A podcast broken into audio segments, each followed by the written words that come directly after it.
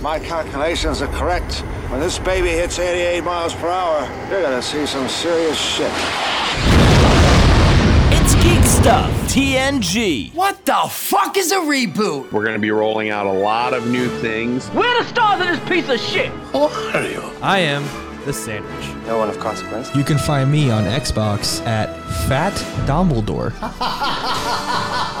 You know what keeps going through my head? Where's my sandwich? To all who come to this happy place, welcome. I am West Coast. Scott! How the hell did I get roped into this? Show me what you got. Scotty, beam me up. The force is strong with this one. And I am Big Kev.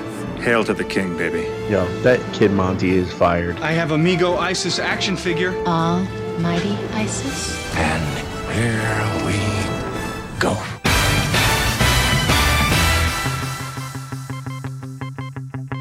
She came from Greece. She had a thirst for knowledge. She studied sculpture at St. Martin's College. That's where I caught her eye. She told me that her dad was loaded. I said, in that case, I'll have a rum and Coca Cola. She said, fine. And in 30 seconds' time, she said, I want to live like common people. I want to do whatever common people do. I want to sleep with common people. I want to sleep with common people like you. Well, what else could I do? I said, I'll see what I can do. Good afternoon, gentlemen, on the East Coast. Just finishing up a whopping five days at the con? Or was it four? Yes. Yes, it was five. Was it only five days or was it an eternity? An eternity would mean that we wouldn't be here now. I don't feel like I'm here. Still honestly, be doing sometime- the con. When I woke up at seven this morning, my initial thought was, "Oh my god, Kevin's gonna kill me. We're so effing late." Well, not that that didn't happen during this con, but let's save that for part two of today's program. This is Geek Stuff TNG, episode Six fifty four. 54. You don't even give me a chance anymore. You just assume I'm going to get it wrong. Because you have every other time. Six every other time. Every other time? You've gotten two right in the two Every years I've been doing other this show. time. Every other time. In the two years I've done this show, you've gotten it right exactly twice. My God, been with- it been within the past. two years or has it been an eternity? it was two years in August. Just be careful. That time loop's going to start over, and you're going to be boom. It's going to be back to Wednesday night, packing everything up, and you're going to have to Well, experience we'll, it all again. we'll talk about we'll talk about that in segment two also. All right. Well, then let's jump right into uh, the social medias. Right. Remember to follow the show on Facebook, Twitter, Instagram. It's all Geek Stuff TNG. And if you want to be part of the show, you can contact us by calling the GVM line. 201 730 2547 Or you can also reach out via email. at geekstufftng at gmail.com. And if you really want to interact with the show, check us out on Patreon. Geek Stuff. It's patreon.com slash geekstufftng. For $1 a month, you can get access to the show's Discord server, and you can chat with members of the show. If you want to chat with Kev, however, don't forget to at mention him. Uh, for the $3 a month, you get the early bird special where you get the show uh, a night or two early. Typically, we record on Mondays, and the show goes up for the early birds on Tuesdays. And then for $5 a month, you get the bonus round. That is typically the Sandwich Shop. Uh, since they were working on the wonderful New York Comic Con this week, I put up a special uh, interview in the Sandwich Shop. There was a D&D episode where I interviewed a guy that's been playing D&D since the 70s, uh, which was pretty interesting. And then uh, for $10 a month, you get to watch us have all this out live on the Instagrams and see where all the magic happens. So be sure and uh, check us out on all the social medias and especially over on Patreon. We really do appreciate our Patreon supporters. Yes. All this is true. So do you want to talk about Captain Kirk going to space for realsies? Yeah. So um yeah, so William Shatner, 90 years old in what, a week or so now, mm-hmm.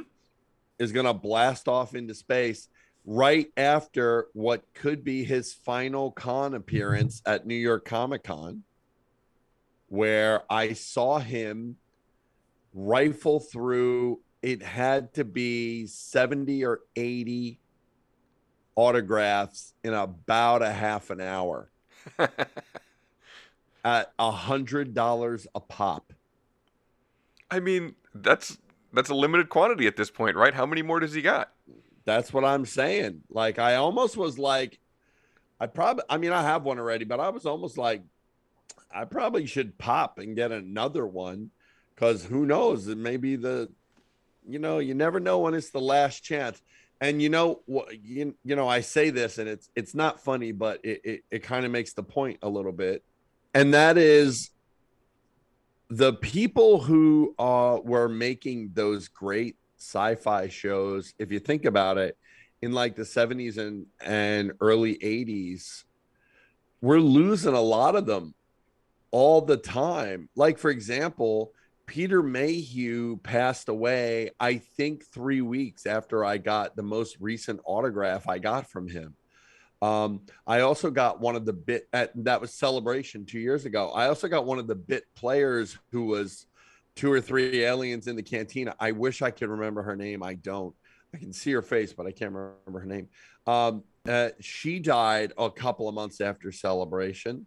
Um, you, you know, like all of these people, you, know, who were around in that era making this great stuff that we we talk about from that era, Star Trek and so on and so forth. You know, they're they're passing on, and it it almost makes the point that if you have an opportunity to meet these people, get a photo with these people, get an autograph from these people, you ought to do it you know, because you may be looking at your last opportunity to do so, you know, and you know, I think about the number of people from that era and, and even earlier, like Spanky McFarland is a good example of this. I was friends with Spanky McFarland uh, the last, I would say probably the last year of his life. He and I were, were pretty friendly and corresponding and, and, and speaking uh, uh, uh and having a, a, few occasions together and things. But you know like if i had if i hadn't taken advantage of that at the time he would have been gone and that would have been the end of it. And i think it's the same with all of these people star wars original trilogy people you know uh, uh star trek star trek. You know it, it it may not sound funny to say but William Shatner's 90. It's not like he's 80 or 75. And I'm not saying those aren't respectable ages, but 90. How many people get into the 90s? You know, like, uh, uh, like what's his name? Uh, George Burns was in the 90s. You know, like, you know what I mean? Like, there are not a lot of people that get to the 90s anymore. So I'm just saying those those opportunities you you want to take them, and I seriously considered doing it. I seriously considered popping for another moment with William Shatner, uh, autograph or a photo or something. I have both, but you know, like I I just considered doing it because, again, it could be your last opportunity to do so. Yeah. So I I, I was going to take it. I've got two two things there. I mean, I'm not a big autograph guy, but um, I was at LA Comic Con at Adam West's last one, and I was literally I was there early. He was there next to Burt Ward, and there was no line yet. And I don't know if it's because the line was not let, allowed in or there just wasn't a line. But again, and I'm like, oh, I should probably do it, and then I didn't, and then he passed away very shortly thereafter. And I'm like, man, and that, yeah. that was kind of that was my lesson: take the opportunity when it's there. And then when it's there. And then my William Shatner story is uh, it's it's after Comic Con. We're getting dinner, San Diego Comic Con, and he tweeted something, and I like replied in, in the tweet, and then he answered me, and then I answered him, and I had like five or six back and forths with William Shatner, and I was like losing my mind, and then like. I was waiting for him to respond again, and then he he didn't, and I like I, I double responded, and I'm like, that's it, I'm too eager, and I, I know I was off because he never answered back. But it's like should, I had like this little Twitter conversation. Shot that. I hope you screenshotted that conversation. Oh, I, I should go find it. I mean, I can just do the search in my in my timeline. But it was it was a big deal. I'm just like I'm actually like having a Twitter conversation with William Shatner right now. It was uh, it was a big deal. Totally, you should totally do that immediately, Scott. Don't lose that opportunity. Sandwich. Yes. What, my what, William Shatner bit. Yeah, what's your William Shatner story? I don't have any William Shatner stories. Do you but know guys- who William Shatner is? Yes, I know William Shatner. Okay, is. there you go. It's and and So- you know who he is besides T.J. Hooker or the guy who did all of those Priceline commercials? He's the Star Trek guy. He's Captain Kirk. Very good. There's no way he knows T.J. I don't- Hooker. He could not have named T.J. Hooker if you'd asked I him what the I cop show to Shatner somehow, I wanted to somehow get T.J. Hooker into the conversation, um, because it was a ridiculous show. But I, I just and I could have went Boston Legal. Oh, he was the was- guy he on so great on Boston. Legal with Ultron. Yes, I loved that show. So yeah, I could have did they could have did that. Denny Crane. I could have did that, but I know he's never seen that. Oh, that's true. Will's trash joining us on uh, the Patreon says uh, there's a man on the wing of this plane. One of the most famous episodes of the original Twilight Zone featured old Bill Shatner pre Star Trek. So there you go. Well And- done, Will. And and one more fantastic callback to that is, of course, in the Twilight Zone movie, it was John Lithgow playing that part. And then Yes. when Shatner guest starred on Third Rock from the Sun as the big giant head, right, the leader of the Third. aliens. Third, third rock from the Yeah, Third Rock from the Sun. Uh, Thirty Is Rock. that what you said? I said Oh. Third Rock. I think so. But when he got don't there, they said, it. "Oh, how was the flight?" And William Shatner goes, "Oh, it was terrible. I thought I saw something on the wing." And John Lithgow goes, "Same thing happened to me." And it's just it was a great moment that Yeah, that's not pretty everybody funny. would get. I don't have a, a Shatner story, but something that happened real quick at Comic Con. Uh, Jerry the King Lawler, the wrestler, was at the booth across from us early in the morning, and I saw him come up. I was like, "Oh, that's cool," and then I I thought, "Oh, I'll leave him alone. I don't want to bother him." And then he left, and I said, "I should have bothered him and gotten a picture," because.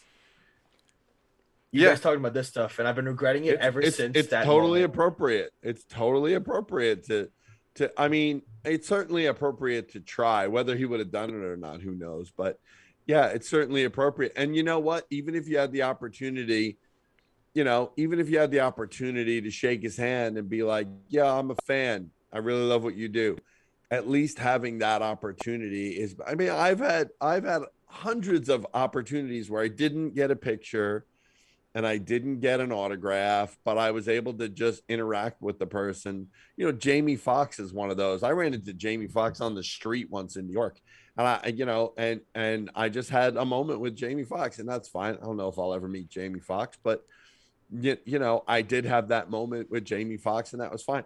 Everybody, I'm sure I've told it on this show, my Sean Lennon story, where I called him Julian. that's that's a great story. If I've never told that, give us a call on the GVM line 201 730 2547. and then let us know that I haven't done that and I'll tell that story next week. Um, but yeah, I just I just think it's yeah, William Shatner going into space at 90 just all it does is really reflect well, one, it gets William Shatner back in the news, and two, it reflects the fact that he's 90 years old and it's he's something uh, especially in science fiction circles he is something to be treasured. So there you go. Whatever you think of him and his style and all that just you know. Yeah, I, I mean, something to be treasured. And hopefully he makes it uh, safely to space and back, and then Captain Kirk will have actually been in space. That's going to be hopefully a moment for sci-fi. and if folks. something happens to him yeah if something happens to him in space that would also be just bizarre but i don't think i hope nothing will but i'm just saying it's a win-win for him either way he's mem- he's going to be very memorable either way. He's the oldest person in space, or he's the sci-fi guy that died in space. Either way, he's going to be Yeah, he's he's he's arguably the most famous uh fictional space character from you know the 20th century i would say. Uh, certainly from tv that would be true. Yeah. And as such uh, the fact that he's actually going into space even though they'll be in space for four minutes it's still the point is still there so Yeah. All right. Well, let's move on to the other big story of the week: the the, the Twitch hack. Right? Uh, did, did our did our Twitch earnings get reported in the Twitch hack? Were we in the top uh, top hundred, top top ten? I think I think we were. I think we were. I think we had to go in and change our Twitch password because of that.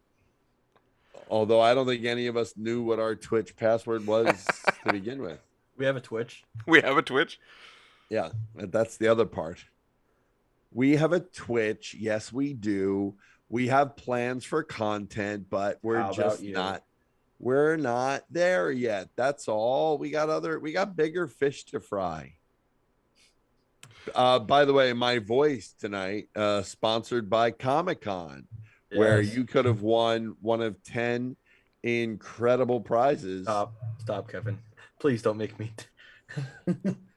don't push. Which- don't which, shove, by the way- plenty of which- tickets left, folks. Plenty of tickets left. which by the way we are not going to discuss. If you came here looking to hear your name we do not announce we don't talk about what the prizes were.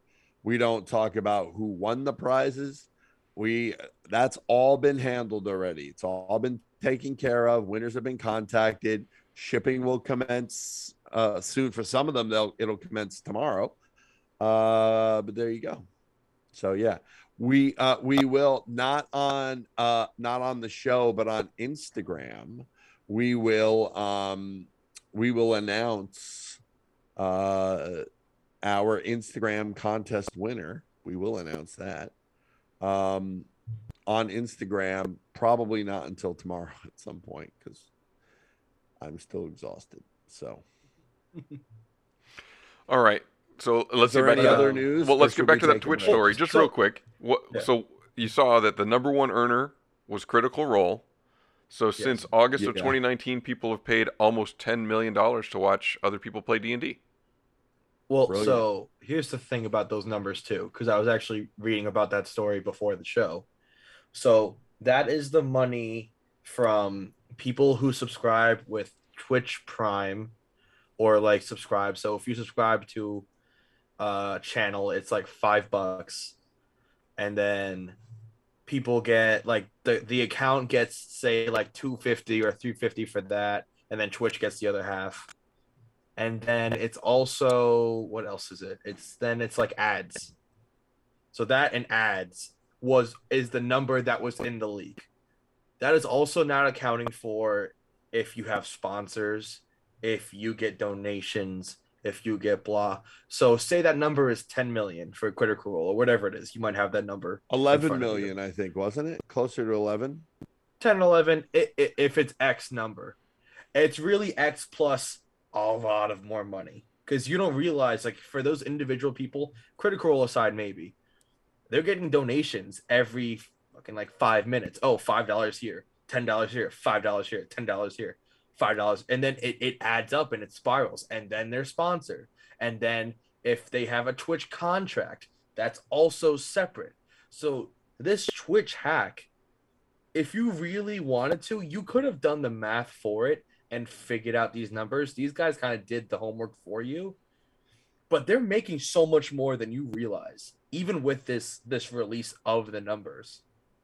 It's not just 10 million. It could it could literally be 20. It could be through the roof. Critical I Role, I want- don't know about, but other people. I wonder how much of it comes directly from OG. of Critical Role.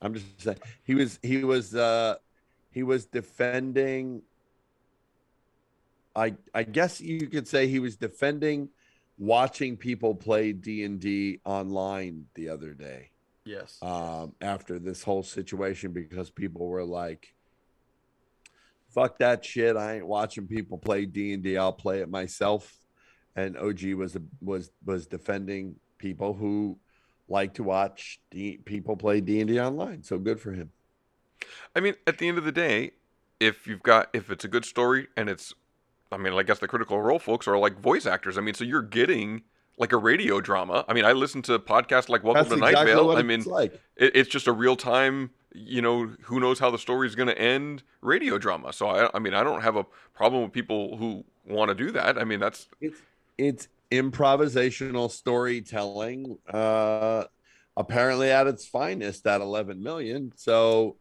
there you go it has a fantasy theme so that will appeal to a uh, a lot of people especially with the popularity of things like magic the gathering and d&d and so on so yeah Yeah. Well, let's. Uh, speaking of millions of dollars, uh, No Time to Die opened up at uh, 56 million in the box office. What was number two? Venom. Venom, which is now the fifth highest earner for 2021 after two weeks. So Venom's doing good. There's going to be a Venom three probably. Well, yeah, but you know, at this point, I think we're gonna have to wait and see what happens in that Spider-Man movie. Yeah, well, don't don't spoil the the after credits because I have not seen Venom yet. Uh, I'm not spoiling anything. All I'm saying is that we have to see what happens with the next Spider-Man movie. That's all. I feel like you said on Twitter that you called it. I did say I called it, but So- I wasn't specific. All right, but so if you go back and listen to previous episodes of Geek Stuff, then you can uh, find out what Kevin You, called. you could, you maybe could infer or interpolate what I was getting at, and that I called that thing, and that thing may have happened. Yes. What? Uh, uh, wait a minute, though. When did it open? Uh, it's been two weeks. Venom. Yeah, this was this was weekend number two. So it's it's today's Monday. Yeah, this won't come and out it till Friday. opens- Yeah, Right, it, so it, we're- it, it opened the, the weekend of the figure out first. Embargo days. Weekend of the first. Yeah, Was it was it the weekend of the first? I think so. Well, let's see. Because if it was the weekend of the first, isn't today the eleventh? Yes. I guess we still have a. Oh, it opened on Wednesday. You mean it opened the middle of the week? Yeah, it opened on it opened on October Uh, first. Okay, got it. So I can spoil it next week. right. When does it come so to tune streaming? in. Tune in to episode six fifty five. I'm spoiling Venom. Um, you know, speaking of when, uh, so do we know when it's coming to streaming? They haven't said anything about streaming Yeah. because it wouldn't be Disney Plus. Right. Yeah, that's what I'm trying to think is where movie where or when am I going to see it? Hmm. I, I don't know, Scott. Oh well. Yeah, I, I You won't need to see it after next week. I, I, so I better I better get out to see it this week. Uh, speaking right. of speaking of streaming, so the uh, CEO of Warner Media, I think his name is Jason Jason Kilar, uh, he confirmed that uh, it was his mistake to do the simultaneous uh, in the box office and at home on HBO Max, and so uh, some people are thinking he may uh, step down over it. So it was a big mistake. Wow. For what? Just general movies? He thinks is a big mistake.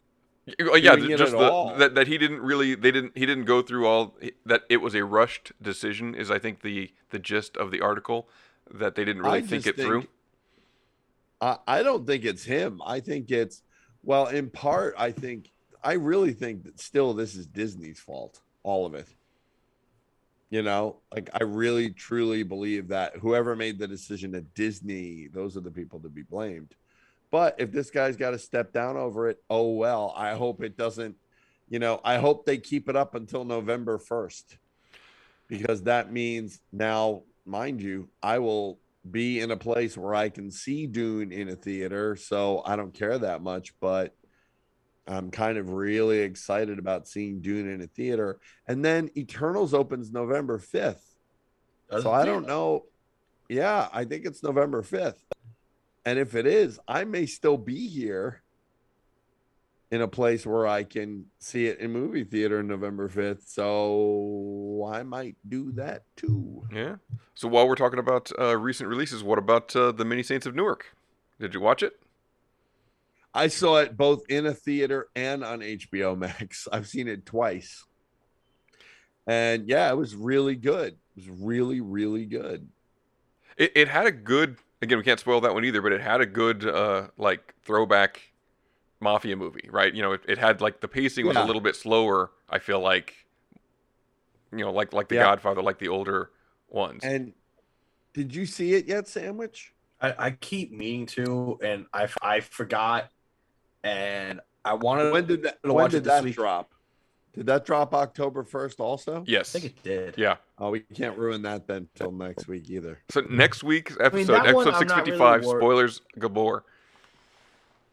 Well, for, for the many saints of Newark, I mean, are we really spoiling a lot? I mean, I, I understand well, there's a story would and there's prefer- things to spoil. I would prefer not to give anything about it until we've completed the embargo. Oh no no no! I that's liked it. I'm I've saying. seen it Yeah. twice. I've liked it. There were a lot of things to talk about about it. So we'll wait. We'll do it next week. That's all. No, that's that's not what I'm saying. What I'm saying is like, it's not like it's new content and it, It's a we, prequel. we know where this leads. You know what I mean? That's what I'm I know, saying. but still, I know that. No, no, no. I'm not saying to spoil. What I'm just saying is, you know, we all have a general idea where this leads. You know what I mean? Yeah. So, but it looks like a great movie. I've heard great things. I, I actually heard mixed reviews though. I heard good things, and I did hear people who say, "Oh, it was boring," or "Oh, it was this." But I don't know what people were thinking. It's Sopranos. It's not like some action movie. you know, it's It's still you a know? mob movie, though. So, I mean, there are expectations, even if it's, uh, well, maybe especially because it's The Sopranos. I don't know. I think we're just, you know, well, let's let's table it until next week. Sandwich, get off of your lazy butt and watched it. Clearly, you had plenty of opportunities in the last week to do so. I don't know why you didn't, but let's go. yeah. Keep up with the Joneses. We'll, talk about what Sandwich was doing in the second half of the show, but uh, before we uh, lose too much time here, let's hit a couple other things. There was an article about uh, Letitia Wright, who refusing to get vaccinated on the set of uh, Black Panther 2: Wakanda Forever. That's Shuri, actress, and I feel like you know her stance on the vaccination is I mean, it's causing a problem. It's making it difficult for them to keep everybody safe and, and follow the protocols they would want to follow, but she's an essential actress for that film. Probably very essential from the sound of it. Well, yeah, yeah. I mean, I feel like, I mean, I, If I, the I saw the, speculation is true. yeah, I saw all the Poochie jokes, right? Oh, had to go back to my home planet, and then Shuri died on the way back to her home planet, right? I mean, like because she's causing problems, and uh, not not to get overly political, but uh, from another Disney property, right? Uh, Giancarlo Esposito, right? Moff Gideon. His quote is, "If you don't want to vaccinate, go live on a small island and sequester yourself. If you don't, you're saying fuck you to all other human beings." So that was his quote in the article about uh, Shuri not wanting to get vaccinated. I mean, you know, what are what are you know, I I you know, you try to respect other people's positions, but at the same time there are just some positions that don't make any sense. And then that's not I mean, it's not maybe that's not really for me to say what makes sense for me may not make sense for other people. So who am I to say what makes sense and what doesn't? To me, one thing makes sense to other people another thing might make sense about the same thing. And again, not to be overly political, uh, you know, like she can suss out that situation or they can suss out that situation where it interacts with us and our culture and this program is she holding up the next Black Panther movie. And I have enough fucking Marvel delays in my life, thank you, COVID, where I don't need another one Exactly. because undoubtedly something will be introduced in that film that we or they or both need to happen and we need that film out there you know in order to do that. So whatever it is and the rumor is it's namor you know? And if that's the case you know and you know namor is important. So it's like we need that. We need the namor. Uh so it's it's delaying my MCU. I don't like that. Speaking of the MCU, uh, what'd you think of the What If season finale? I think that's still under embargo too. Um, It, it it is under embargo, and I haven't seen it yet. oh, you haven't seen the finale? So- All right. So then we will. So next week is going to be all kinds of spoilers. We'll- week. We'll do that one too. Spoiler City. And then, uh, I'm way behind on what if. yeah. So I finished Yes, it. I, I really fell off. It just really did not keep my interest. And then, oh, I, again, I feel like it, it comes back to what Kev said that that he convinced me that he was absolutely correct. Is that this is supposed to be dark because this is what happens if we don't get the right universe where everything goes right. So I, I once I look If at it from that point of view, if- yeah, our hero, the heroes don't do the heroic thing, for lack of a better word. They don't do. They don't make the decisions that they make in the MCU proper. This is the worlds that we end up with, and I think that's the best. I don't know why they're not promoting it that way. I mean, they're they're kind of like low key promoting it that way, but I think that should be like that should that's the selling point. And not all of them are bad, you know. I mean, let's be honest, and Sandwich can confirm this. Not that we want to get into New York Comic Con already, but how many cosplayers did we see Sandwich who were Captain Carter? Oh yeah, there was a there was a good amount, way more than I thought. Honestly, Yeah. I figured it was fresh enough. It might not have been. I was expecting like maybe like two or three, but there was a good amount of them. there were a few there honestly who were cosplaying different th- i saw um i saw a t'challa star lord Yeah, which was really really well done but um but the reason i'm saying that is because they don't all have terrible endings number one and number two i mean just from the captain carter that captain carter thing is exploding exploding. You know there's uh, there's already there's already pops marvel legends figures. They just announced another marvel legends figure of her. There's uh the disney toy box uh which we have to talk about um scott.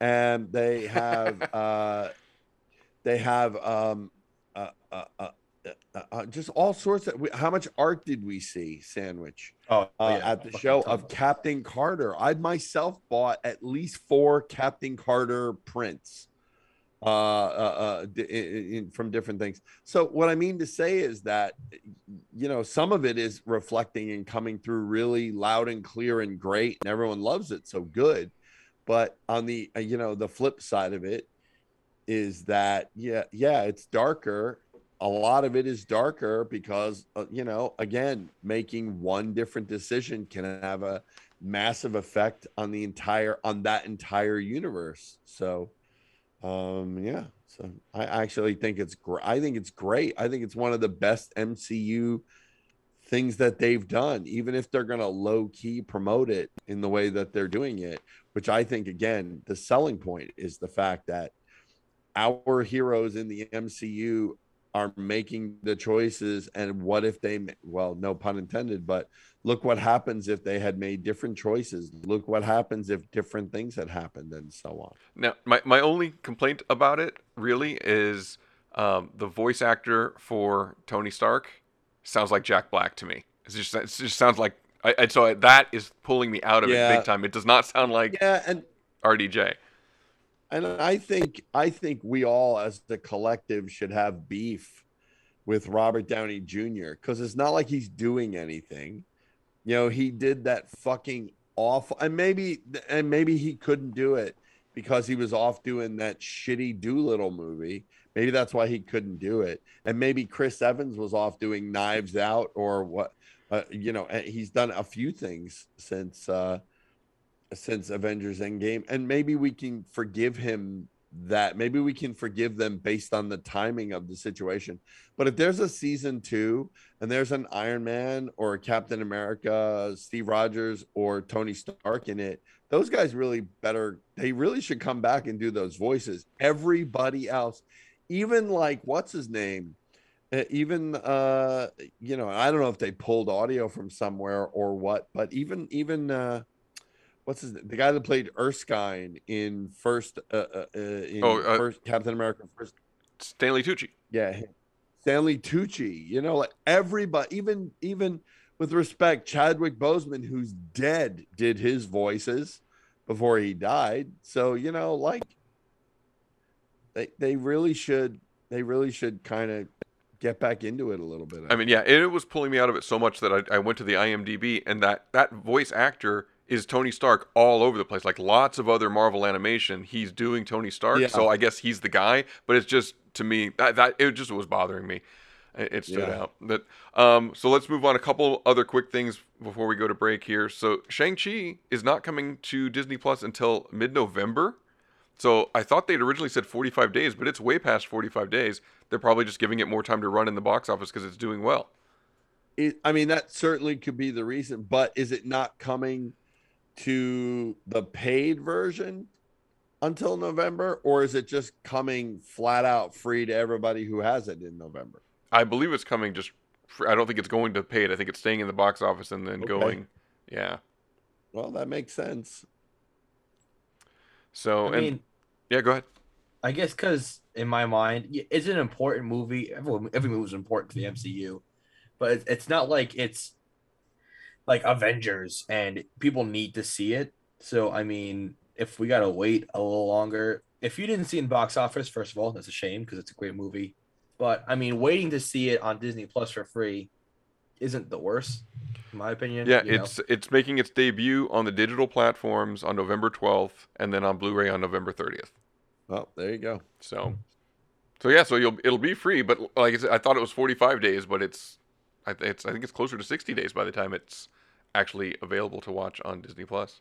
So if they think it's worth keeping in the theaters, which they should, because it was until Venom and Bond, it was top dog, wasn't it? yeah, it, yeah, it, it was exactly.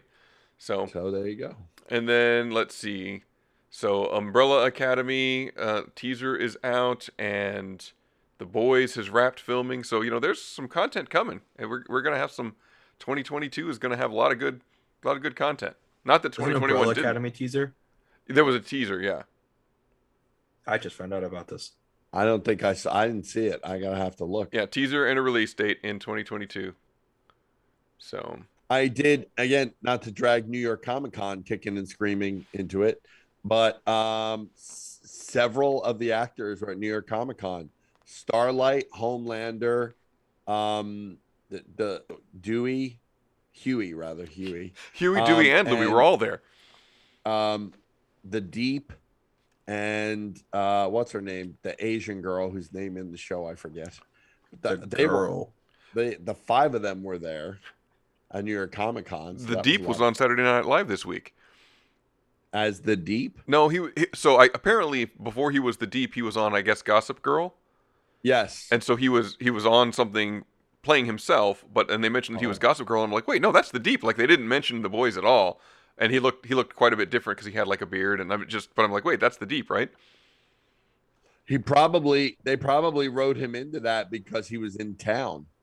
yeah there was i mean you're right. Now that now that i think about it there was because there was a kim kardashian was the host and there was a sketch where they had like six others it was like a, a, a the bachelor kind of show and they had a bunch of different celebrities and john cena was one of them the deep was one of them um, yeah, so, Cena yeah. was there also. Yeah. Yeah. we'll talk about all that in part two. Okay.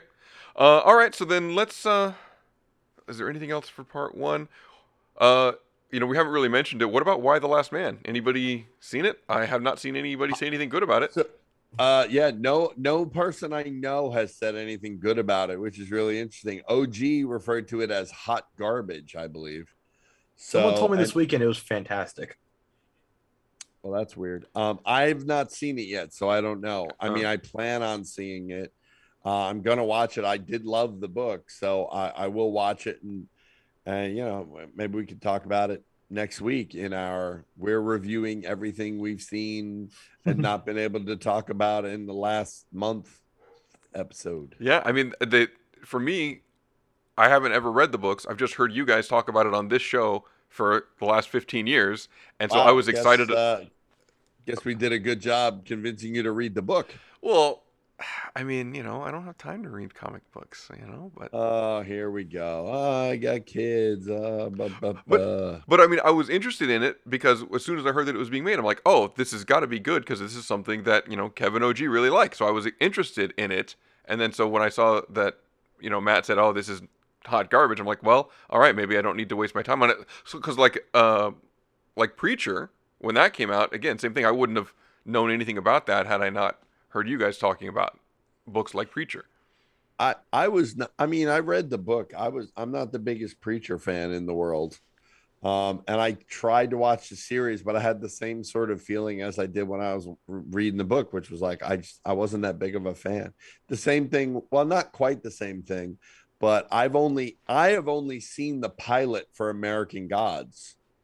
I read American Gods. It's not my favorite Neil Gaiman book, although it is many, many people's favorite Neil Gaiman book. I much like Good Omens better as a novel than I do American Gods. But in fairness to Neil, Neil only wrote half of that book because he wrote uh, he wrote that with Terry Pratchett. So uh, y- y- you know, uh, and I am a big fan of a lot of other things Neil has done. I just Amer- I like American Gods. I just don't love it. And I saw the pilot, and again, I was kind of like, well, I probably should watch this at some point, but it's also been canceled. Yeah, and that's why I haven't. I'm. I watched season one was great, but season one was all set up, right? In the same way that Preacher season one was all set up. I mean, like n- the events of Preacher season one basically all happened before the comic book starts. And I think American Gods too. It's just it was all introductions, but it was just Yeah. it was it looks good. It, it it's visually impressive and interesting in the same way that I felt the same way about uh oh shoot uh what's the FX show uh Doctor or Professor X's kid Oh, Legion. Legion. So again, that's visually interesting and it's trippy, and you're always trying to figure out what the heck's going on, but it looks good and it keeps you interested. I felt like American Gods was the same way, and I did like the character and anything with Ian McShane in it. I mean, I'm gonna watch. He uh, Ian McShane Oh, could yeah, could read the newspaper, and I would I would watch it. He's great. So um, I'm disappointed that there's not gonna be a conclusion to American Gods, but I'm I still gotta watch season four or season three. I'm gonna just go back and watch Deadwood again. Yeah. I I, enj- I enjoyed the movie. I felt like it, it, it did give me some closure, and it was just nice to see the characters again. But I could watch the show Yeah. again. That was a great show. You know, uh, speaking of uh, speaking of Neil Gaiman and TV, the Sandman teaser dropped. Did you guys see that? I saw bits of it. I think. Yeah, I haven't, I haven't seen well, the teaser that looks really good. That looks really good. I'm really interested in seeing that. And I think Neil's doing it himself. So I think it's certainly going to be Neil's vision and not somebody else making Neil's vision, which I think for I think that will be for the first time because he did not have any I don't believe he had any creative control or input on Coraline or American. He might have been a consultant for these things, but I don't know how much they actually listen to him. Uh, uh, American Gods, and what's the other one? The feature film, um, where De Niro is the space pirate or air pirate who's gay. Oh, Star Star. Starlight? No, I know the one you're talking about. I can't remember where the girls. It's it's uh it's what's her name? My so-called life. That chick. And she plays a fallen star and mm, falls in love. And I have no clue what the hell you're talking Stardust. about. Stardust. It's a great book and a good movie. Not a great movie, but a good movie. So let me ask you. I saw Um, some. It's Stardust is the name of that movie. If you didn't hear me Stardust. Thank you. Yeah. pipe that in. Um, I saw something else. I guess there's going to be an Audible audio series where. There already is. Okay, that, and About that's McAvoy. Yeah, and McAvoy's playing the voice of. Yeah. Okay, but but that's not related to this to this series, right? That's just a No. separate No. Audible thing. That's just yeah. I don't know. Is he is he playing Dream, or is he the narrator, or are both of those the same? Yeah, that I don't. I just I just saw McAvoy and Sandman, and I was not able to read the article. That's that's that's already out, Scott. What they're promoting now is like part two or some shit. Oh, okay. Because Sandwich and I saw the, those ads were all over New York and all near Comic Con and everything for obvious reasons. Um, but I'm pretty sure it's part two or whatever. That's what you're seeing promoted now. Okay. Um, but part one, I'm pretty sure is out there for those that have Audible. Um, I personally, I'd rather read it, but considering the cast of people that's doing that, I would not be opposed to seeing it. So there you go. Yeah. Well, why don't we uh why don't we go to break and then uh, come back and talk New York Comic Con? And with that, Mr. Sandwich, Mr. Scott, we will take our first and only break on this episode of Geek Stuff TNG, episode 654, the one we're calling um New York Comic Con. We'll figure it out. Why why not why not Escape NYCC? Keep it easy. Comic-Con. Too easy. Too easy. All right, we'll see. Like, how about we survive New York? How about how about You don't like you Escape know, from New York Comic Con? There you go. How about New, how about New York COVID Con? Uh, how about you know like something clever? Is that clever? New York. COVID Con? COVID Con, New York Comic COVID. We'll figure it out later.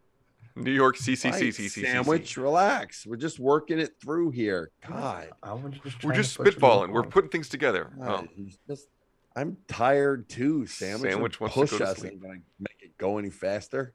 I, I just figured we could go to break now. Son of a bitch. And with that, we're going to break. After these messages, we'll be right back.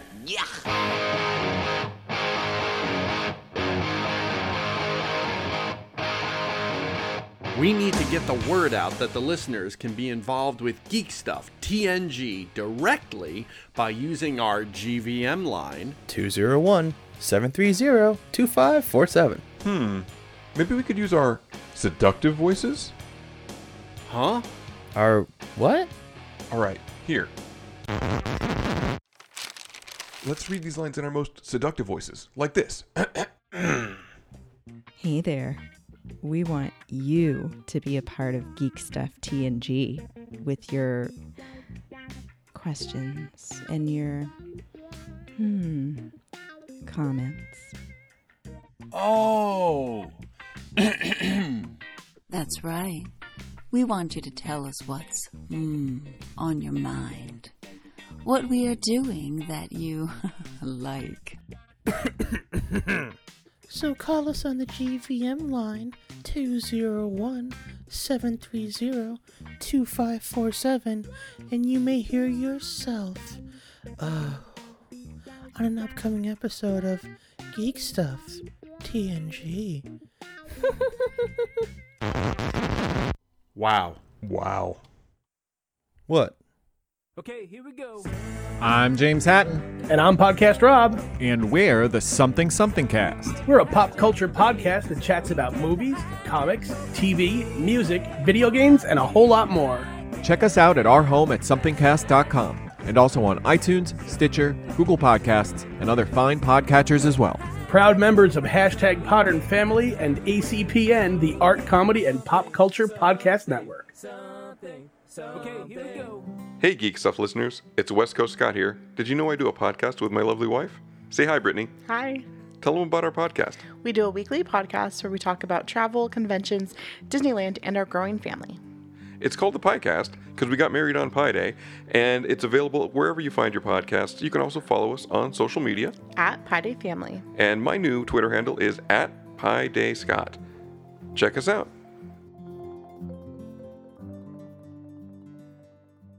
Build your own X-Wing. Luke Skywalker's legendary Red 5 starfighter from the Star Wars saga. The X-Wing is recreated in stunning detail in a massive 1 to 18 scale and comes complete with remote activated working lights, R2D2 motorized wings, removable hyperdrive opening cockpit, and a magazine full of fascinating facts, plus an amazing step-by-step assembly guide.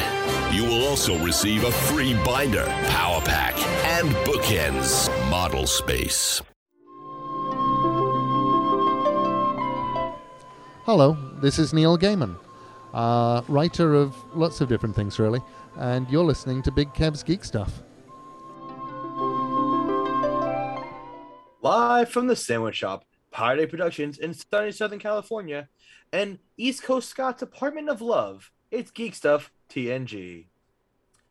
During our commercial break, heard from our amazing sponsor, BuildXWing.com.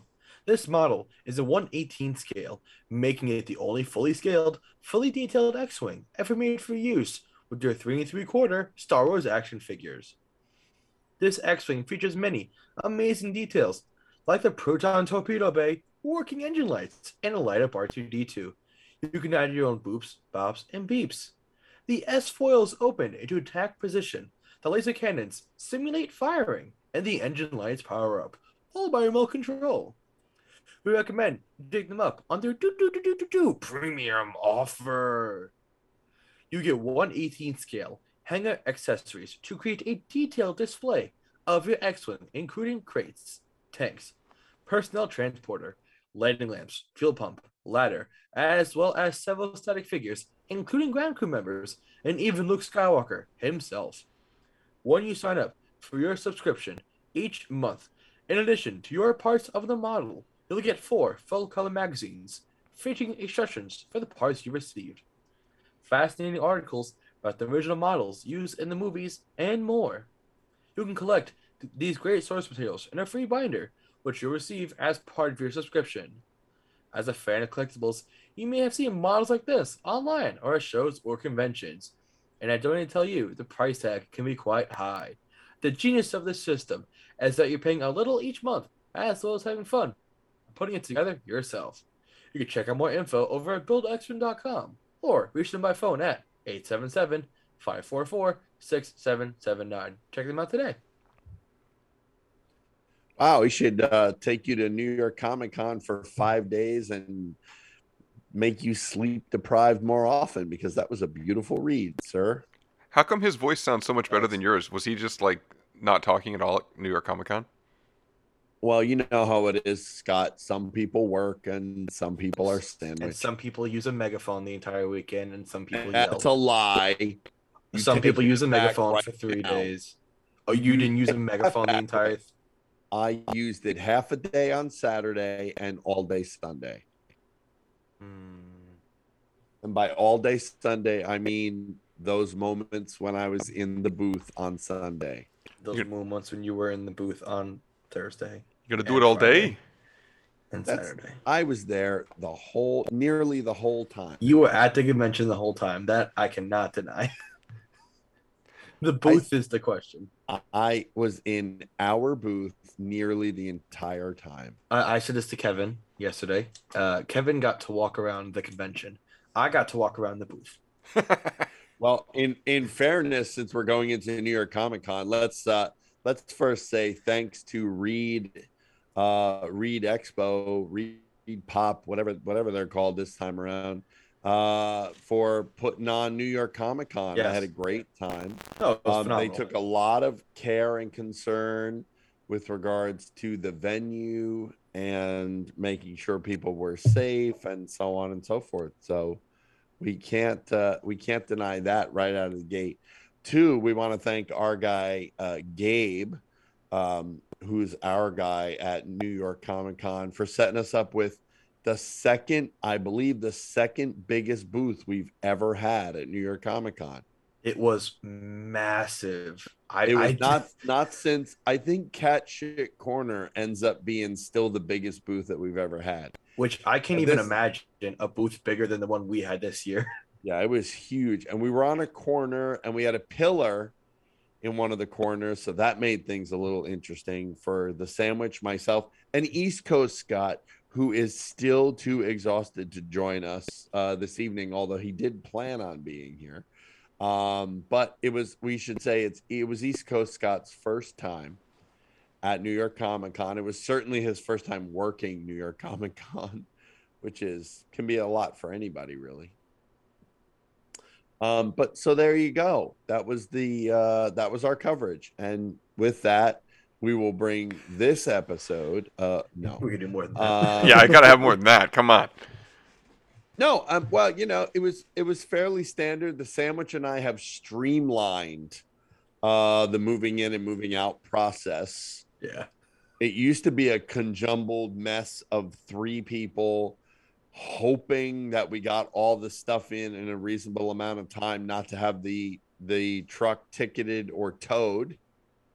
Um, and we did that, and we set things up, and we were, you know, I- got to give it to Sandwich making suggestions and doing stuff on the fly, and uh, it was because of those actions, um, those quick thoughts, the the collaborative nature of the process, because of um, you know his his willingness uh, to be open minded and you know just kind of to get the job done, that he was promoted from unpaid intern to unpaid associate. However, on Friday, my character morning- after that. So when we go, so i i in fairness, you need to know a few things about New York Comic Con. One, we are our exhibitors, so we go in way before everybody else. The floor opens at ten. We The get in floor at for us between 7 and 7:30 depending on what they're feeling like. And I always like to be there right at when they open. Why? Because the quicker we get in, the quicker we set stuff up, the more time we have to walk around without the billion savages that are usually in there walking around. It's Sandwich and I, or East Coast Scott and I, or whomever. We're walking around with no impediments whatsoever. Yes, a lot of booths are not open at that time. And the closer we get to like nine o'clock or a little after nine, we tend to see more people who are coming in, especially in the first uh, especially in the latter days, I should say, because many of them go out party, you know, Thursday night, Friday night, Saturday night, and they kind of drag ass their way in because really Wednesday as a setup date allows them not to have pressure to come in. You know, they can, a lot of people, not us, but a lot of people can come in at like quarter to 10 and take the tarp off their booth and be ready to go. We are we we have a much different system than a lot of people and it works for us it's safe we've never had anything taken or any problems or anything so there's that uh, to consider. Uh, however so in order for us to be there at you know 7 7.30 um, the sandwich who is the transport captain for new york comic con on top of his other positions um, it's his responsibility to pick us up in a timely manner so that we're there when we need to be there. Right now, it's not bad on Saturday or Sunday because there's no traffic, but you know, Thursday, Friday, there's tra- there's regular rush hour traffic, and that shit starts going into New York at like six in the morning. So on Friday, when East Coast Scott and I are waiting around, going, haven't heard from the sandwich yet and I finally decide the sandwich is not returning my texts. I decide to call him at what time was that sandwich? That had to be what five thirty, quarter to six. Five thirty. And I said, "Hey," and he goes, "Oh, hey, you just woke me up." When he was supposed to pick us up at five thirty, and so he ended up picking us up closer to six thirty, and then we end up getting in there closer to seven thirty. So all in all, it actually worked out. So it's not something to complain about. However, you know, repeated tardiness. Mm, I don't know if that's the behavior of an unpaid associate. Can you be, can can he get a pay cut and like he'll owe you money for being an associate? I don't know. I don't know. I think we I'm we might have to kick that up to executive producer OG and see Oh yeah, he loves me. He, he's gonna get his own his own Patreon tier. It's below unpaid intern where he has to kick in, you know, fifteen That's bucks it. a in month. In order to appear on the program. he has to kick in. Yeah. Um, but uh, I don't know. I think that's a decision that we'll have to leave up in the air for now. I think that that that's the kind of thing that executive producer OG needs to weigh in on. You know, got to give him all the factors involved and see what he says. So, but seriously, it was an amazing time. It was really like hard. It was really difficult. Sandwich worked his ass. I know I make fun a lot of fun of the sandwich and how what he does or doesn't do in New York, but I have to say every year Sandwich gets in there, gets whatever the job is needing to be done, Sandwich does the job that needs to be done. You know, whether it's in the booth, whether it's hawking tickets, whether it's lifting stuff, whether it's, you know, making sure those ice cream cones don't fall off the cart as we're on the way out. Do you, you want to tell that story? Do you want to tell that You know, story real quick? Didn't, didn't keep them. Um, So, so I want to tell that story real quick. Okay. We're we're leaving con. Con Sunday. We're loading out. We're Load- loading out, so we're leaving. It's like six thirty ish, maybe six. I think it's closer to six thirty. six, I think. Somewhere between six and six thirty, probably closer to six. And we're leaving. Like the stuff is packed. We left nothing there. We made sure, and we're leaving. And on the way out the door, the Chucky ice cream booth. Chucky had a booth there promoting his new show that comes out tomorrow. I'm not watching it. I Child's refuse. Play. I refuse to watch uh, scary anything. It sounds So like you said walking- Chuck E, like like Chuck D's brother Chuck E. I'm like Ah. picturing a rapper until you said his new show, and I'm like, and it's scary. I'm like, oh, you mean Chucky from Child's, Child's Play? Play. But he said It's Chuck Child's E. Play, yeah. Okay. Child's Play. So we're they leaving. had this weird promotional thing. It looked like an ice cream truck had crashed like into like some fencing and stuff. It was this whole big thing. And then they had a line and you went in the truck. And I guess they were giving them Richie's like water ice. cher- cherry, yeah, cherry Italian ice. And uh showing them some I don't know, trail footage, some shit. Uh, And, Chucky uh, was sitting in the driver's seat of the of the ice cream truck, so you could take a picture with Chucky. Is that what it was? I don't Yeah. know. But um, but this ice cream truck, they had these giant ice cream sculptures on the side of it. Go on. So we're leaving, and Kev sees them and says, "Oh, I want those." And it's you know we we we're very efficient, like Kev said. So no space is left on the pile. These That we're wheeling out. That we're we're we are in the middle of leaving. Like we're walking out the door, and he sees these these giant ice cream cones. And he says, "Okay, I want them." So he picks them up and he jams them into our our bungee contraption that is the exit strategy of Comic Con. Comic Con is sponsored by two things: Starbucks coffee and bungee cords. That, Yeah. That's the entire con is run on that. coffee, Starbucks, and bungee cords. America runs on bungee cords. Basically. So our con did. But Le- Kev jams these in. We're we're getting to the car. Like, were they leaving them behind, or did you steal them from the Chucky people? They're leaving No, them. no, oh, they you were want? scrapping them. They were on a pile of scrap. I mean, you know, they had just started to break down. I guess they were saving the truck, but all the, or maybe they weren't, but the, all the accoutrement um, to the booth, which again, it looked like the truck crashed through like a white picket fence and there was all kind of stuff on it. There was signage, there was these ice cream cones, and they were all on a pile, and they were about to start moving that that stuff out. That's what it was. So first we get to the car and we load out, and the ice cream cones are left. So we had two. We started with two. Kev looks at the truck, says, "Okay, only one can make it." I don't know what Kevin did with the first ice cream cone that was cut. He walked away and then walked back without it. I don't know where it went. I didn't ask questions. I didn't have time. Uh, that is a story for maybe a Patreon. What happened to the first Chucky ice cream cone? Big Kev eats stuff. Kev eats I- a large plastic ice cream cone. It wasn't plastic. This was part of the problem. When I first grabbed them, I thought they were plastic, but they were like plaster or fiberglass or something. They were heavy. They had weight. You know, and I was like, I had an idea of something to do with them, but I couldn't do it with them because they were too big. So I was like, well, this isn't going to work. But at that point, I was committed because Sandwich bit. had gotten upset about the fact that I grabbed them.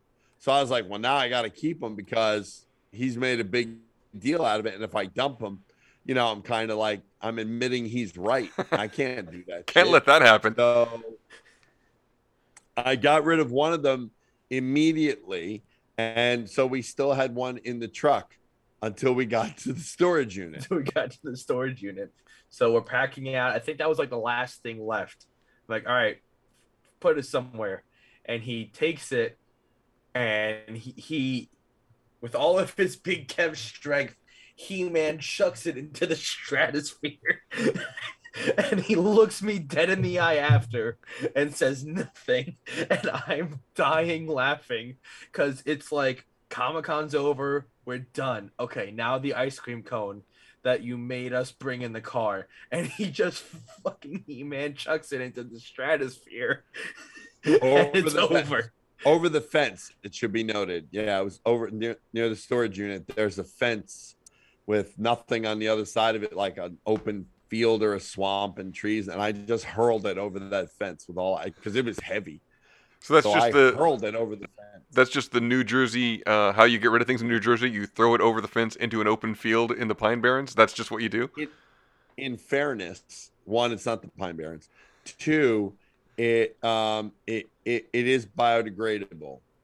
So it was you all Google You just said you it was plaster. It's gonna be there for a million years. Plaster's biodegradable. I mean, yeah, it might take a while, but you know, it's still Everything's the ice cream biodegradable if you wait long enough. Listen, I, I have been to the other side of the fence. There's a couch there.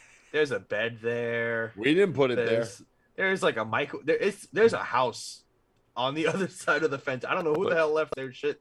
There's an entire house on the other side of that fence. I'm going to say everyone listening to this podcast, myself included, at one point or another has abandoned some random item at a storage facility somewhere other than in the trash. So, I mean, I'm guilty. I love. Uh, we hid a uh, a couch that we didn't want anymore. We just kind of put in a doorway and like left because as we cleaned out our storage unit because we didn't have anywhere else to, else to put it. So we've all done it. One time I saw two guys dump a bed or like a couch in the middle of like a train thing. I was parked trying to go. I was trying to go somewhere, and I saw dudes jump out of a car, dump something, and peel out. I was like, Sometime "Oh." I'm gonna have to post the video of the um of the glass display case Oh. the glass and, and tell that case. maybe we'll do that as a Patreon. That's a more appropriate Patreon, I think. But So- uh, anyway, so so getting back to the con. So sandwich, what were some highlights of the con for you? the highlight of the con for me honestly was the space was the fact that i could walk down any aisle and i'm not shoulder to shoulder with some guy and you know i can see everything Right. even the busy booths even the like because you know marvel dc the big guys weren't there but there were some of them like funimation was right across from us so they had a big space a big booth even Big that open booth, booth, which though. is well yeah but you know what i mean? Like even a big busy booth like that you could see what was going on. My favorite part was the space and the fact that you know like everything felt so much more Yeah. like available and open. So, so what Sandwich is referring to is that Reed exhibitions had to adjust for COVID and make a floor plan that um, that sort of met the requirements for keeping people apart uh, a bit and that sort of thing. So the floor plan was much more open. But I have been assured that they're going back. I mean, barring anything unforeseen, that they're going to go back to the, the sort of more traditional floor plan next year, assuming you know we've gotten past this COVID mess by then. But but yeah, that, I mean, it was a noticeable difference, and I think people getting comfortable with that is a mistake, you know, for a number of reasons, obviously. But still, I mean, I think it's. Uh, I think I agree with Sandwich. That was definitely a highlight, not being until Sunday, but we'll talk about that in a second. But I think that was definitely um, definitely a highlight. Uh, the, the the way things were kind of laid out, and the fact also, and Sandwich mentioned this. A lot of the big obnoxious company booths were not there. Marvel wasn't there. There was some wrestling something in its place. Um, Funko was not there, which is weird. But Funko stuff was all stuck on a boat. So that's why Funko wasn't there. Marvel, who's owned by Disney, Disney had some sort of travel restriction for its employees some shit in place. So that's why, according to rumor, something to do with that, which is why they didn't show up. DC doesn't really do New York anymore since they left New York. They usually have a tiny presence somewhere, but they had nothing. Um, and some of the other big players weren't there either. I'm sure for uh, for COVID related reasons, um, like Sideshow and NECA and um, Hasbro and so on. A lot of those, you know, a lot of those pe- people, those kind of big names, Mezco, none of them were there. Hasbro was just afraid to face you, Kev. That's all. Well, they should they should be afraid to face anybody after the the debacle and the debacles yet to come. Um, so that's fair. That's a fair fear. Not me, but fans in general. You know, I think they should be afraid. You know, I think they've done enough at this point where they should be afraid of the feedback that they're going to get from fans about the shenanigans. So, anyway, um, so so what does that mean for the, the the what does that mean for the convention? Well, one thing it meant for the convention was there was less people, and two, the people I think who did vent uh, uh, exhibitors who did end up going, I think got a lot more exposure than they may normally have gotten. And I think that's excellent for them. I think this was an excellent year for people who are a bit more off the grid. Um, and we're looking to have one one of the well, I'm getting ahead of myself, but yeah, I think those those those highlights were good for, for uh, uh, uh, uh, uh, that that sandwich mentioned. I'll mention a few. Um, I I made several new additions to my signed toy collection, uh, including Starlight and Homelander from the boys, who both have action figures out now. The Deep, um, Dewey, and the girl whose name I forget on the show, they do not have figures out now, so I don't have, you know, those signed. I also got not one but two David Harbour signed figures of Red Guardian from the Black Widow movie. Um, I got the original release, which wasn't very good, so they went back and did it properly in a multi pack with um, uh, Rachel Yel- Weisz's character. Was it Yelena? No. No, Yelena's the blonde. Yeah, Yel- Yelena's her the- the- sister. The mom. The Iron, Yeah, Iron the Maiden, right? Yeah.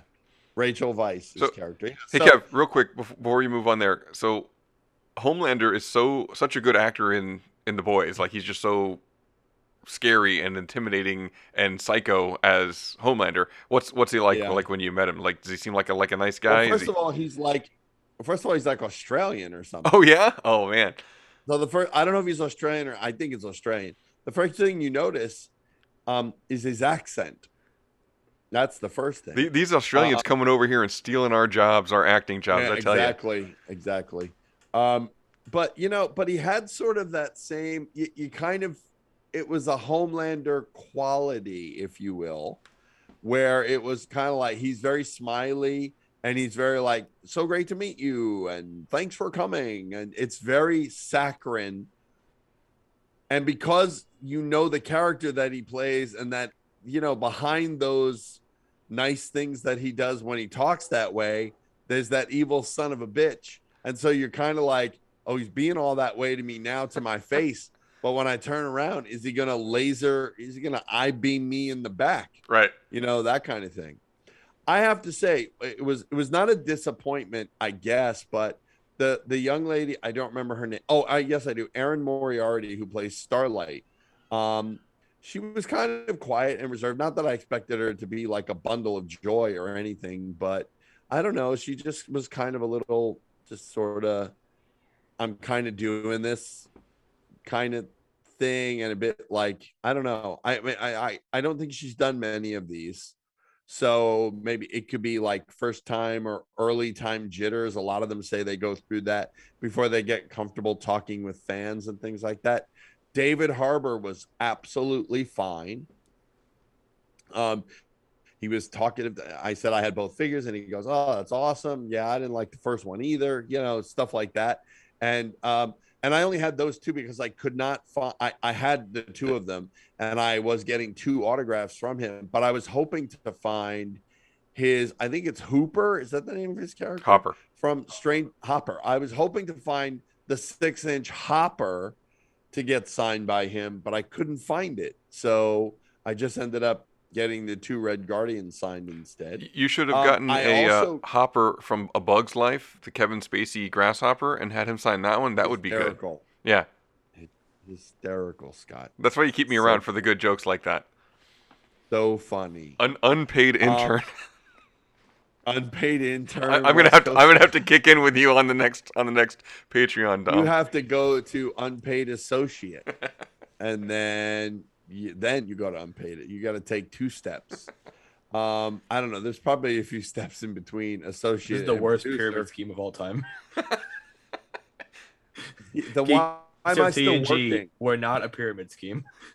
yeah um, name. actually speaking of which um will said john carpenter's escape from new york comic-con so i like for the episode title i like just escape from new york comic-con i will Oh, that, that, that I thing will I said half an hour Yeah, ago. yeah. Sandwich said that a half hour ago, so we're gonna give Sandwich credit for that. Yeah, but Will, Will's- Will's, trash Will's can get credit. Can share credit. better.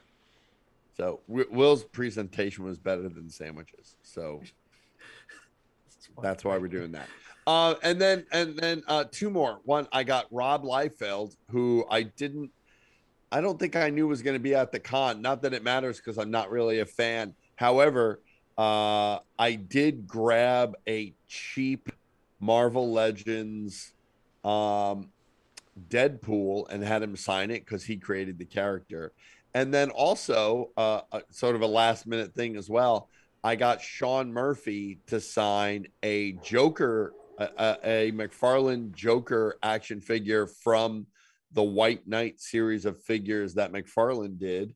Um, and he was a really nice guy, you know, signed a few prints for me and things. So it was very nice. Um, but I think of the signed stuff, I think that was everything, right? Sandwich. I think I can't think of anything stuff. else. Oh no, that's all you no, no, no! I got it. There's one more. D D uh, Dee Bradley Baker, who does the voice of every clone uh in the animated Star Wars universe. That's Clone Wars and Rebels and now the Bad Batch, and he does the voice for all the members of the Bad Batch as well. Man, Um, that I guy's working him- hard. He is. I got him to sign uh, the Wrecker action figure. I would have got him to sign all of them, except for some reason, uh, and I can sum it up in one word Hasbro, there's only one of the Bad Batch out. Uh, so I got him to sign the Wrecker six inch uh, Bad Batch figure to me. Uh, so that was good. I Okay. think that's uh, that's all the signed stuff that I got. Okay, Kev, I need I need to peel back the curtain for the listeners. You're a Uh-oh. collector. No, I want to ask. I am. just want to ask a question. You said you got him to sign the figure. Is he signing the box? Do you have the figure out of the box that he's signing? What is he signing? for me, uh, uh, it's always right on the bu- the plastic of the bubble if there's a bubble or the the clear plastic. So these are these are staying in boxed, signed, and then Yes. sit on a shelf, never to be uh, enjoyed or played with by any human child. Correct. Okay. No, yeah. or or adult. or adult. Okay. Yeah. Yeah. Uh, and I have quite a collection. The sandwich will attest. I have quite a collection of signed figures. I have some really interesting ones. And so I'm very excited to add to I always every show that I go to, I try to get a couple and add them to the the collection. And there's some good ones this time. The Rob Liefeld uh um Deadpool, I think, was a really first of all was unexpected, as was the Joker. The other ones I prepaid for, so I knew they were going to happen. I just was upset that I wasn't able to find the Hopper uh, figure to get David Harbour, so I had both of his characters. I certainly wasn't going to get a fucking Hellboy figure from the shitty Hellboy movie, so that was out. Um, but yeah, so I I would say that I picked up a couple of things that I was looking for, and that was really it. And the fudge booth, that would be my other highlight. There was I got booth- all the dice I'll ever need now. yeah, ever. Like ever. Sandwich has a dice problem developing. Well, listen, there there are people on the show. We're not going to say any names, uh, who have problems collecting things. You know, I I, I think it's almost a prerequisite to be part of the show. We're not you- going to say anything, Scott. You know, I, I I think the other burning question is: Did you guys you guys got out to the product archive? Obviously. Yes. Yeah. What number uh, build X-wing are we on? We did not do any additional bins in the product archive. Well, I no no no. I was right about the number for Build X Wing. It's number 88, as you That's said. true. Yes. 88 is correct. Uh, And Kev was unwilling to make a bet. Kev was supposed to do at least one weekend bonus show because of that, but I guess he wasn't willing to take the bet because he, he wasn't What? confident in his number. But Sandwich knew that it was 88. Anyway, all right. I'm just, I'm just backing Sandwich up on this one, Kev. He said it was 88 all along. Unpaid intern, West Coast Scott. So uh yeah, and then um uh, obviously the other highlight is we met a lot of people, a lot of fans. We made some new fans. We had fun with our uh with the people who were coming to you know sort of the audience if you will. Um when we were doing the tickets, you know, we're doing a lot of the same sort of jokes that we do every year, uh, you know, for, for different things and uh yeah, I mean and oh of course East Coast Scott uh joining us for the first time really difficult experience for East Coast Scott. He still hasn't recovered. Um, but yeah, I, he claims that he had a good time. He claims he's excited about getting stuff together for next year. So, uh, yeah. So, yeah. I mean, as far as news goes, I don't think there was any stunning news that came out of New York Comic Con. Nothing I can remember anyway. Um, saw a lot of great cosplay. Uh, we mentioned earlier a lot of Agent Carter and um, uh, stuff like that. So there was a lot of good cosplay. Um, what else, Sandwich? What else? Uh, what else struck you? Again, the fudge. There was two. There's some company that they've allowed to come in there and sell fudge, and the fudge was absolutely delicious. Mhm. And they had so many different varieties. Um, and there were two fudge booths there, so that was good. Food trucks were good. We Mhm. enjoyed a variety. Takoyaki, takoyaki, What's takoyaki, right? Which are uh, it's a Japanese street food that has octopus in it. We had those a couple of different days actually. Uh, pizza, cheesesteak, these other sandwiches. So uh, I uh this is my first year actually going to Artist Alley ever. oh, that's true. Yeah. So, that was a so we went we went to Artist Alley. I don't know if this has been the case before, but I don't remember it. It, it might be, um, uh, but I don't remember uh, if, if it has been or not. Um, uh, but Artist Alley was open an hour later than the floor, so uh, the floor was open until seven. Artist Alley open until eight. So we would quickly each day we would quickly close the booth up and run down and get some time, you know, maybe half hour, 45 minutes at Artist Alley, where we were able over a couple of days to see most of the artists because, you know, the ones who actually stayed till eight o'clock like they were supposed to, which is a topic for another show.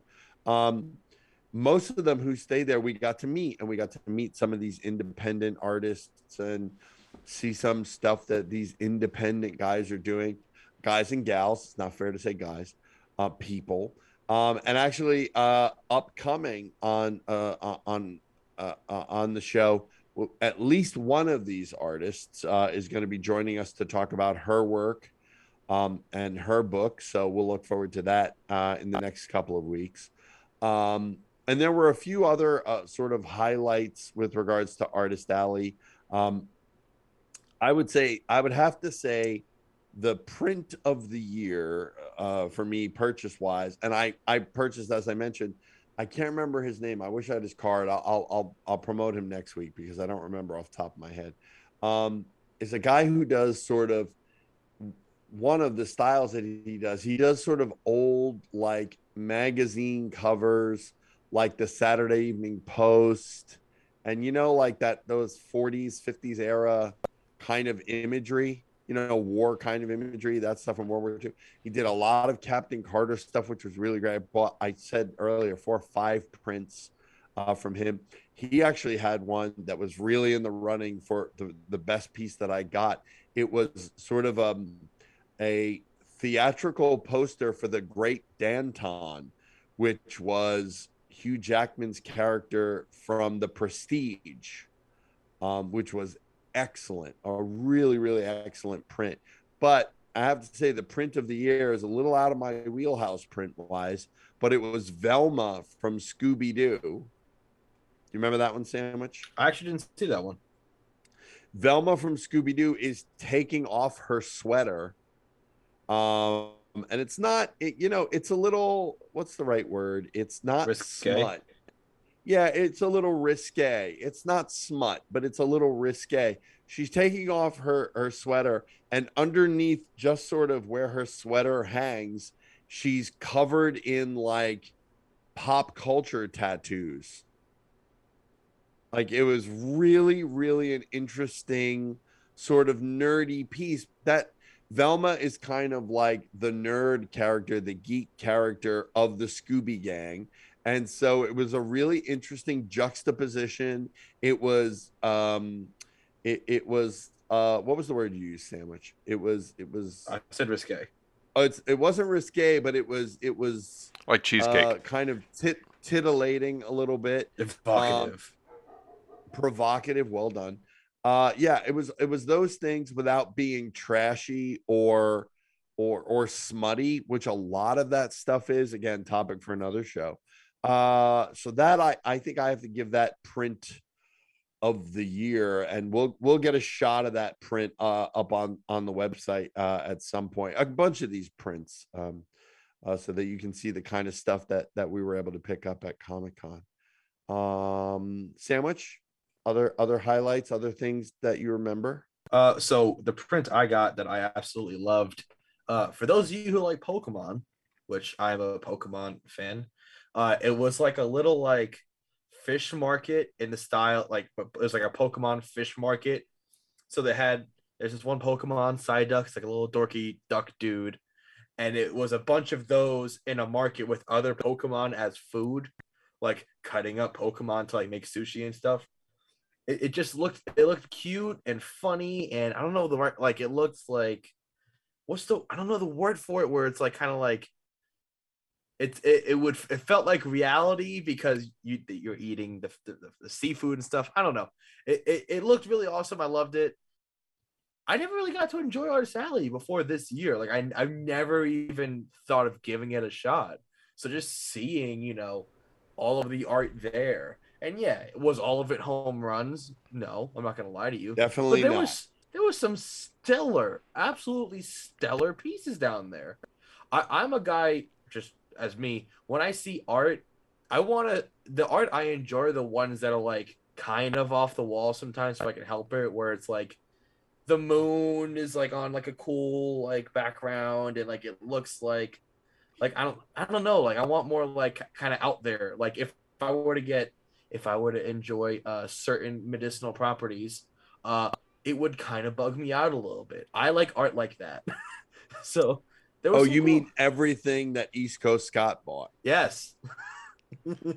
See, Yeah. I, I East feel, Coast Scott also was treated to Artist Alley uh, for the first time as well, and absolutely fell in love with a bunch of different things, which he was uh, able to pick up, which is which is great for anyone who's experiencing Artist Alley for the first time. It's a great thing, and when you're not completely jaded like I am, for example.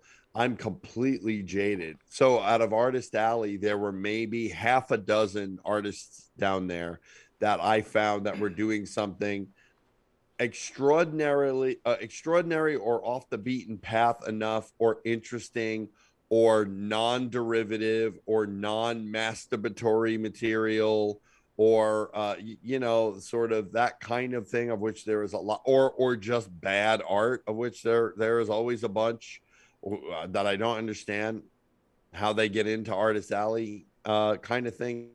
Um you know and that's my opinion before anybody jumps on me. It's just my opinion. You have your opinions about art. I have mine.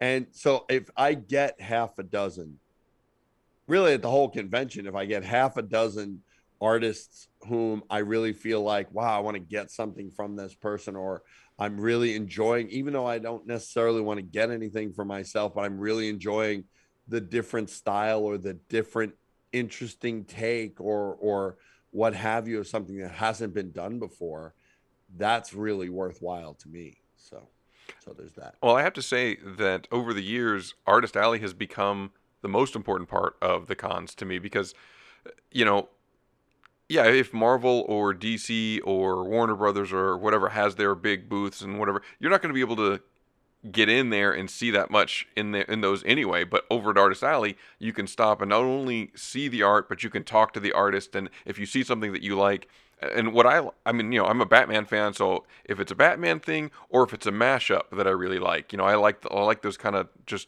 kind of silly or, or an original combination of two fandoms. As long as I like both of those fandoms, then I'm all about it. Uh, this one and art it's well done and it, and it's well done, right? because you get a lot of crossover stuff that's kind of like ugh. Yeah. you know uh, it's yeah i mean there, there yeah I, I agree with you yeah there there is there is a level though that that that has to it has to be at least palatable because there's sometimes you just get and again i was talking about this with the artist who will be our guest in the, the upcoming weeks about the the fact that most of the women are represented in those um in those uh prints and those kind of things doing a pose where they're trying to show the front and the back it's just Yeah. a completely unrealistic pose because the masturbatory material aspect of the piece is what is important to a lot of nerds So therefore,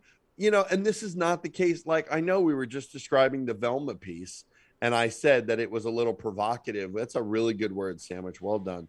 It was a little provocative, but it wasn't smutty. It wasn't like I'm going to show all of the, you know, the female parts, if you will, uh, uh, uh, kind of thing. It wasn't really like that. It was more about like culture and some other things. You know, we could talk more about it once we have a, a, a picture of it out there in the world. Um, but you know, that's kind of like there is a stark difference uh, between that. But yeah, I agree with you, Scott. So the other thing when you mentioned that uh, the, the the boobs and butt pose, there's a there's a blog called Escher Girls, like MC Escher. It's just these female forms that are impossible for the human body to actually do. And Right. yeah, it's, and it's always pretty funny. It's like and they, like they'll show the picture and then somebody will like sketch what the spine would have to be doing for the person to get into Right. that position and how it's impossible. So yeah, you're right. But so what I found, uh, you know, when you spend more time on Artist Alley is, you know, you'll find artists that you like their work and you get to talk to them and meet with them. And then also there will be artists who have incredible work. It's just not in your wheelhouse, right? And like, Yeah. I, I, I make the point to say, hey, look, you know, I love this art. It looks really good. It's fantastic. But you know, I don't collect the Universal monsters, right? So I'm, I, you know, I don't, I can't make room for it on my wall. But that this looks great, or whatever it might be. And, and Yeah. so you know, I like, I just want to. I feel sometimes like I feel bad that all I have to offer is, hey, this is really good. I really like it, but I'm not going to buy it because Yeah, it's I'd not like in my to wheelhouse. You know. support you, but there's really no way for me to do that because you're out of my wheelhouse. Yeah, I get that a lot. That has, happens a lot. I think Sandwich can comment on this too because he's more a fan of it than I am, and that is the whole sort of, you know, there is a fairly significant amount of anime style art in Artist Alley and on the, hmm. the main floor as well. And I am into, I would say, next to none of it. And I mean like Japanese animation. I don't mean anything that's an animated style. Really, the guy that does the Velma print, who I got another print from as well of Steve Rogers and and um, uh, Sharon Carter, not Sharon Carter. Oh my Peggy. God, Peggy Carter. Um, he did another print, but it's more like a straight up Disney style animation style he has rather than sort of this Japanese animated style that is really, really prevalent. Wait, that was him. He had that. He had the Velma picture.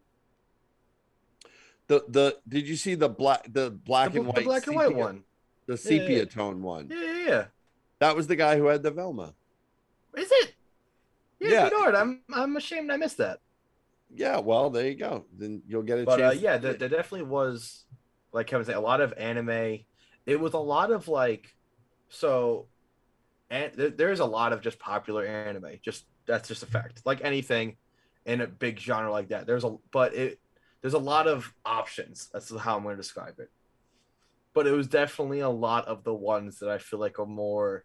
It felt more kid friendly, You know, like there was My Hero Academia, which is just a it's a very beginner anime. It's very accessible to anyone if they're like, oh, I want to start watching anime. Well, then watch My Hero Academia. Um, there's a lot of that kind of art style. A lot of like Dragon Ball Z, Naruto, like you know, like animes that if you're getting into anime, that that that's where you you jump in. That's where the average person can just jump Right. into the experience. Um, and it all kind of looked the same. Personally, like none of that stood out to me. None of that stood out to me. it's real i think it's really difficult because it's such a well-defined style like you kind of know um you know you know when you're not looking at like the original people who do it because a lot of them have such a well-defined style that it's hard to appreciate it it's hard to appreciate the work at all when it's not in that style Exactly. yeah You know, so all, all of them, all of them. Even, even if the style like changes, like there's some anime that like it's been going on for like 20 years, yeah but the style will definitely shift, but it still keeps that same kind of vibe but then whatever. you but then you see like an artist who's not really sort of up to the level of being a professional person to do that with all due respect. Yeah. um and you can tell it's just kind of off. But there was like i'm gonna give you one example. I don't know if you remember this sandwich or not. There was one artist like in the first row Mhm. on the left so against the wall who was doing who who all she she just had prints, and I don't even know that she was eh, she was Asian. I I don't remember honestly. Um, and I did stop, and it was this is like what Scott was talking about. I actually stopped and told her that I really liked her work, and although I didn't, I I it was out of my wheelhouse in the sense of purchasing. I really tried to find a reason to purchase something because I wanted to support her, but she was doing like these really sort of Japanese slice of life pictures. Do you remember those sandwich? Like it was a person sitting like it was first of all, they all it looked to me like they were all in Japan. Mhm. You know what I mean? Like they all took place in Japan. Like this person clearly must have gone to Japan at some point if was if they were not Japanese at some point. And it was just like there was a girl like doing her laundry in a Japanese laundromat and there was like a street scene. It was just Japan. And it was really Oh, well yeah. done. And it still Oh, had yeah. that sort of it sort of had that Japanese animation style, but it was a little bit more refined, a little bit well more well done and realistic, but still sort of had elements of that. And that was really, really interesting. And although I couldn't I couldn't find a re not find a reason is not the right word. I just there was nothing there that I was, like, yeah, I'd really like to have this. Um, but I really I but I did stop and tell her that I really appreciated her work. So anyway, we're probably running long, so we should probably do the social medias. Yeah, let's do that. Uh, don't forget to follow the show on all the social medias. That's the Facebooks, the Twitters, the Instagram. It's Geek Stuff TNG. There are lots of news stories that get tweeted and posted on Facebook and images of uh, out on the Instagram. Be sure and support the show through our uh, Patreon, right? For $1 a month, you can have access to the Discord server where you can chat with members of the show. For $3 a month, you have early access to the sh- episodes. For $5 a month, it's the weekend bonus show. Not only is that the sandwich shop, but I forgot to mention at the top of the show, but you get vintage episodes of Big Kev's Geek Stuff on the 1st and the 15th. So we've got a Oh. new episode coming up. I haven't listened to it yet, so I can't give you a preview of what Oh. that's going to be, but I'm sure it's going to be fabulous. And then for $10 a month, you get to No, no, watch no. the show It'll- live. It'll be fantastic. It will be fantastic. It's news to me. Fabulous wasn't part of the show, really. I mean, he was behind the scenes part of the show. It's fantastic, Scott, who was on the show. Fabulous was like behind the scenes. Yeah, we, we did have a that's news to me from Mr. Fantastic last time, and I, I went and found the drop, but it is like specifically it's news to Mr. Fantastic, so we can't even revive the bit unless we re- redo the production. Uh, We might, might might me. have to redo the, the redo it for for whomever. Yeah, I think we should do three versions of it for whoever it might be news to. Um, That's true. We could do that. Yeah, and then uh, you know you could follow your uh, unpaid intern slash producer uh, Pi Day Scott on the, the Twitters and the Instagram, and uh, you know that's me. You can follow me on Instagram, and I guess I still have an Xbox One at Fat Dumbledore. F A T D O M B L E D O R E. Why are you shaking your head in such a way? I guess I still have an Xbox. It's just you just don't want to play with me. That's all. The sandwich You is act now. like you, act a like you PC brought it gamer. to Hawaii. I mean to Jersey. I brought it to Hawaii because I live in Hawaii. I mean Jersey. You can find me at BK Geek Stuff on, let's see, everything but Xbox, where I am Big Kev GS. Oh, I reversed it today. And with that, we will bring this episode of Geek Stuff TNG, episode 654, the one we're calling Escape from New York Comic Con, thanks to Will's Trash on Patreon, to a close the way we end some shows by saying, Good night, New York Comic Con. Wherever you are. And on that note, we cue the music. Yeah.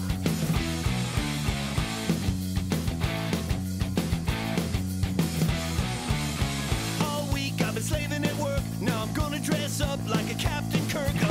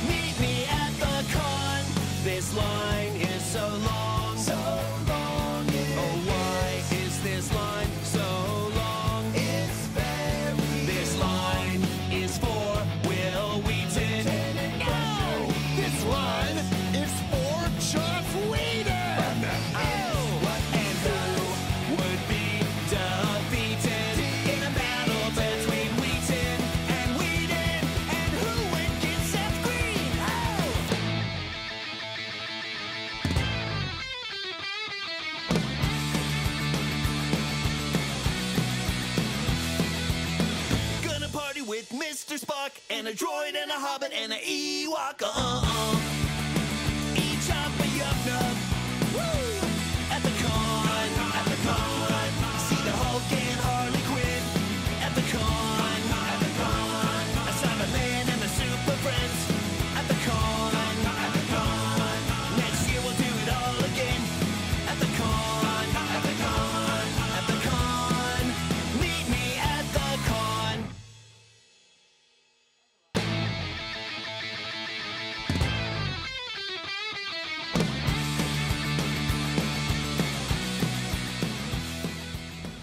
Hey.